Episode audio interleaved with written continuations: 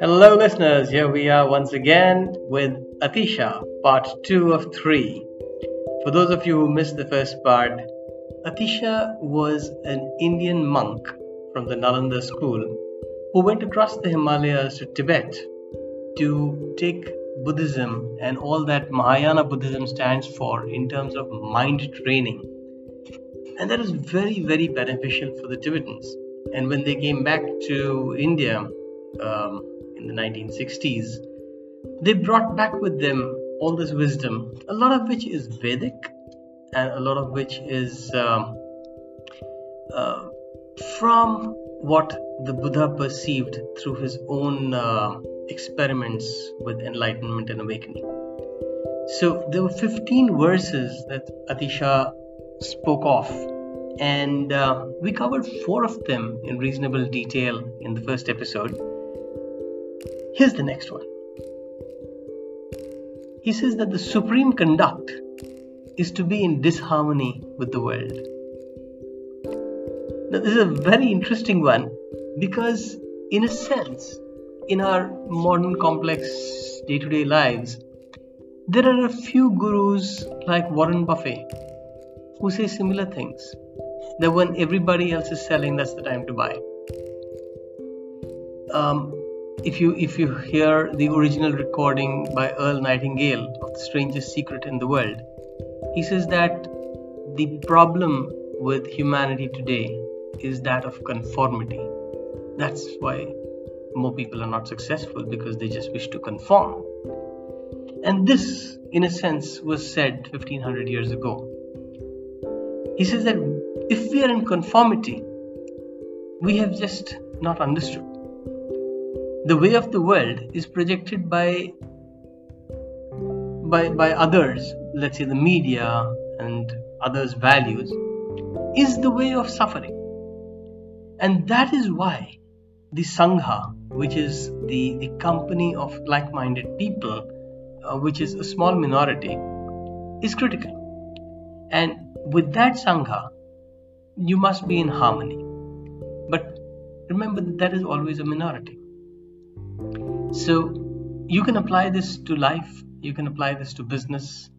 Know that the way of the world, the way of nature, is that it is the minority that stays in harmony but is in disharmony with the population in general.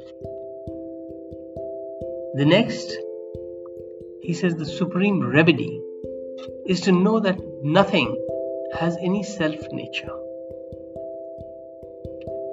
Now, this is the remedy for psychological pain and for pain of all sorts. Because you can let go. Nothing has self nature. You can drop it. To do so, you have to know that it does not exist by itself, it is not real. Let's take an example here. Now, let us say that uh, we are inflicted with an emotion that is that of anger. I repeat the verse to you the supreme remedy is to know that nothing has any self nature.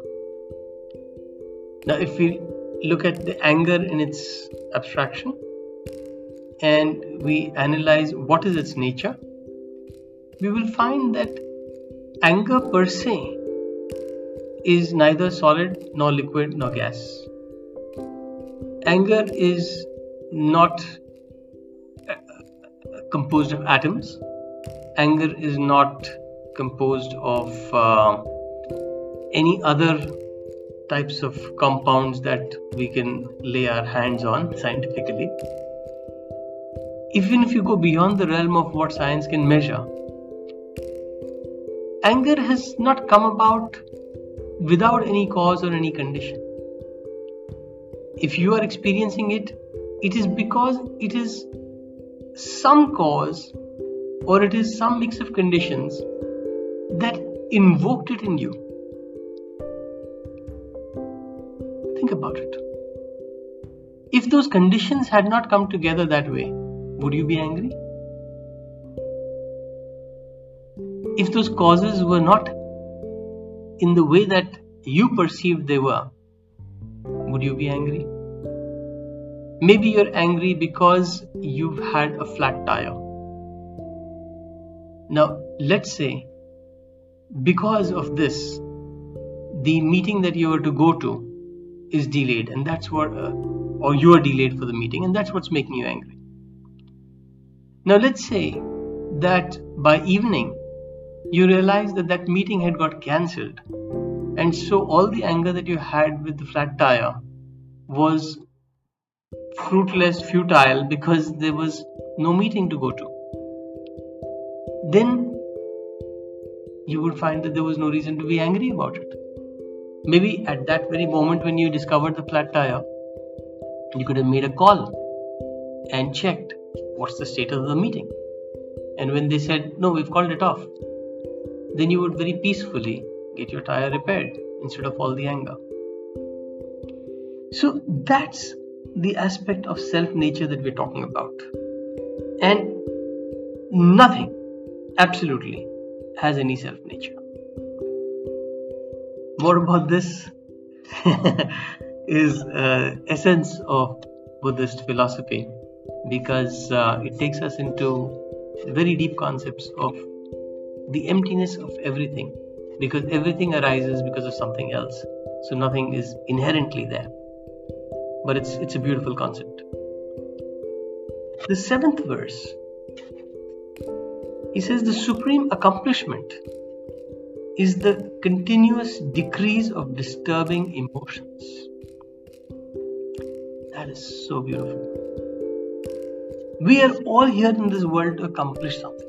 We really want to do things and we are proving things to each other and we are just getting busy being busy. But the supreme accomplishment is the continuous decrease of disturbing emotions. Now, I took anger as an example and I'd like to continue with that because it is a disturbing emotion. Your entire day went out of whack because of that, because of the emotion that arose because of the flat tire, but not just the flat tire, because it impeded your presence at a meeting, which didn't happen.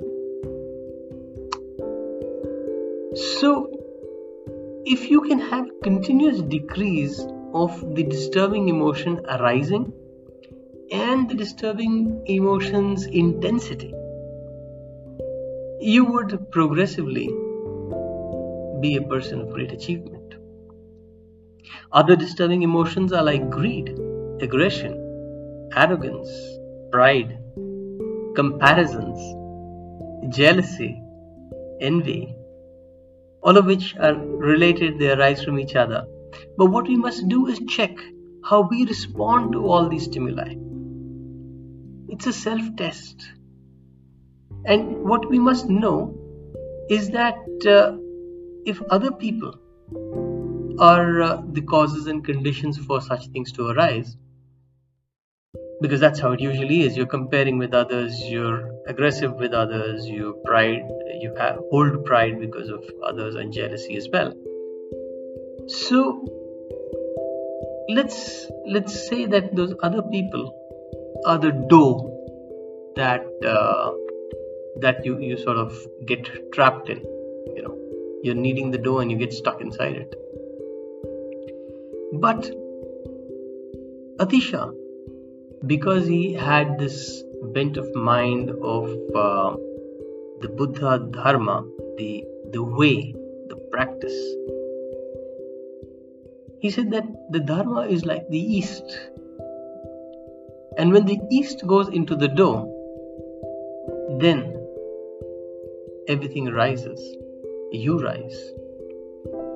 So you've got to look at the Dharma as the East and take it to all those people that cause all these uh, emotions to arise and instead of the emotions arising you will rise just as the bread does interesting analogy and uh, easy, easy to say uh, easy to visualize but uh, could take a lifetime of practice to do. But that is why it is the supreme accomplishment. And then he says that the eighth one is that the supreme sign of accomplishment. So one was the supreme accomplishment itself, but the supreme sign of accomplishment that you are on the path is the continuous decrease of wishes and wants. Now we're getting into an area where we're talking about the minimalistic life, the simple life the, the lowering of desire. Because the Buddha stated in the second noble truth that desire is the cause of all suffering. The first truth being that there is suffering, an acknowledgement of suffering. And then the suffering has a cause, which is desire. So, the more we drink salty water, the thirstier we become. The more we go after possessions of could be material things but could also be of opinions this is my opinion this is how i feel this is my idea the more we are attached to those wishes and wants of possessing the thirstier we would become what we have to start looking at is how to delight in simplicity. Sometimes what happens is that we are not the ones who own things, the things own us. And that's what we have to check for. Is this something that I have to make some function that I do easier? Or is this something that completely possesses me and without it, I'm not the same person anymore. I have disturbing emotions as a consequence. Right? It is the desire, the want, the wish to be contributing at that meeting which made the flat tire arise the disturbing emotion.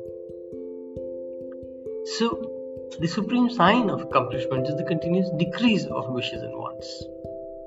And it just follows logically, hopefully, with these examples. And then he says that the Supreme Teacher is the one who exposes our hidden flaws. This is again very, very interesting. The teacher is like a coach. They can see and point to what we don't see. You can't see the back of your head, but the teacher can. But what we must do is trust that they understand us better than we do ourselves. And having that trust that the persons around us can see the back of our head better than we can, we must be open that anyone can teach us and be grateful to them. Because anyone has the ability to expose the hidden flaws. And once you turn the switch around that way, then your disturbing emotions convert into gratitude. Because ordinarily, the dough, the other people, would expose your flaws, and that would lead to anger or pride being hurt or envy or some such thing aggression but if you flip the switch and say that that is teaching us something about me that I didn't realize. So, this is actually, this person who's pointing this out is actually my teacher. there is gratitude for the teacher and there is a, a, kind of setting that we get on a path where we say okay i can make progress with this i can change things around so let me stop here for today and take the last set in the next episode next week. I hope you're having a good time with this. Reflect on them. If you haven't gone through the part one, do that too. Now we'll meet soon.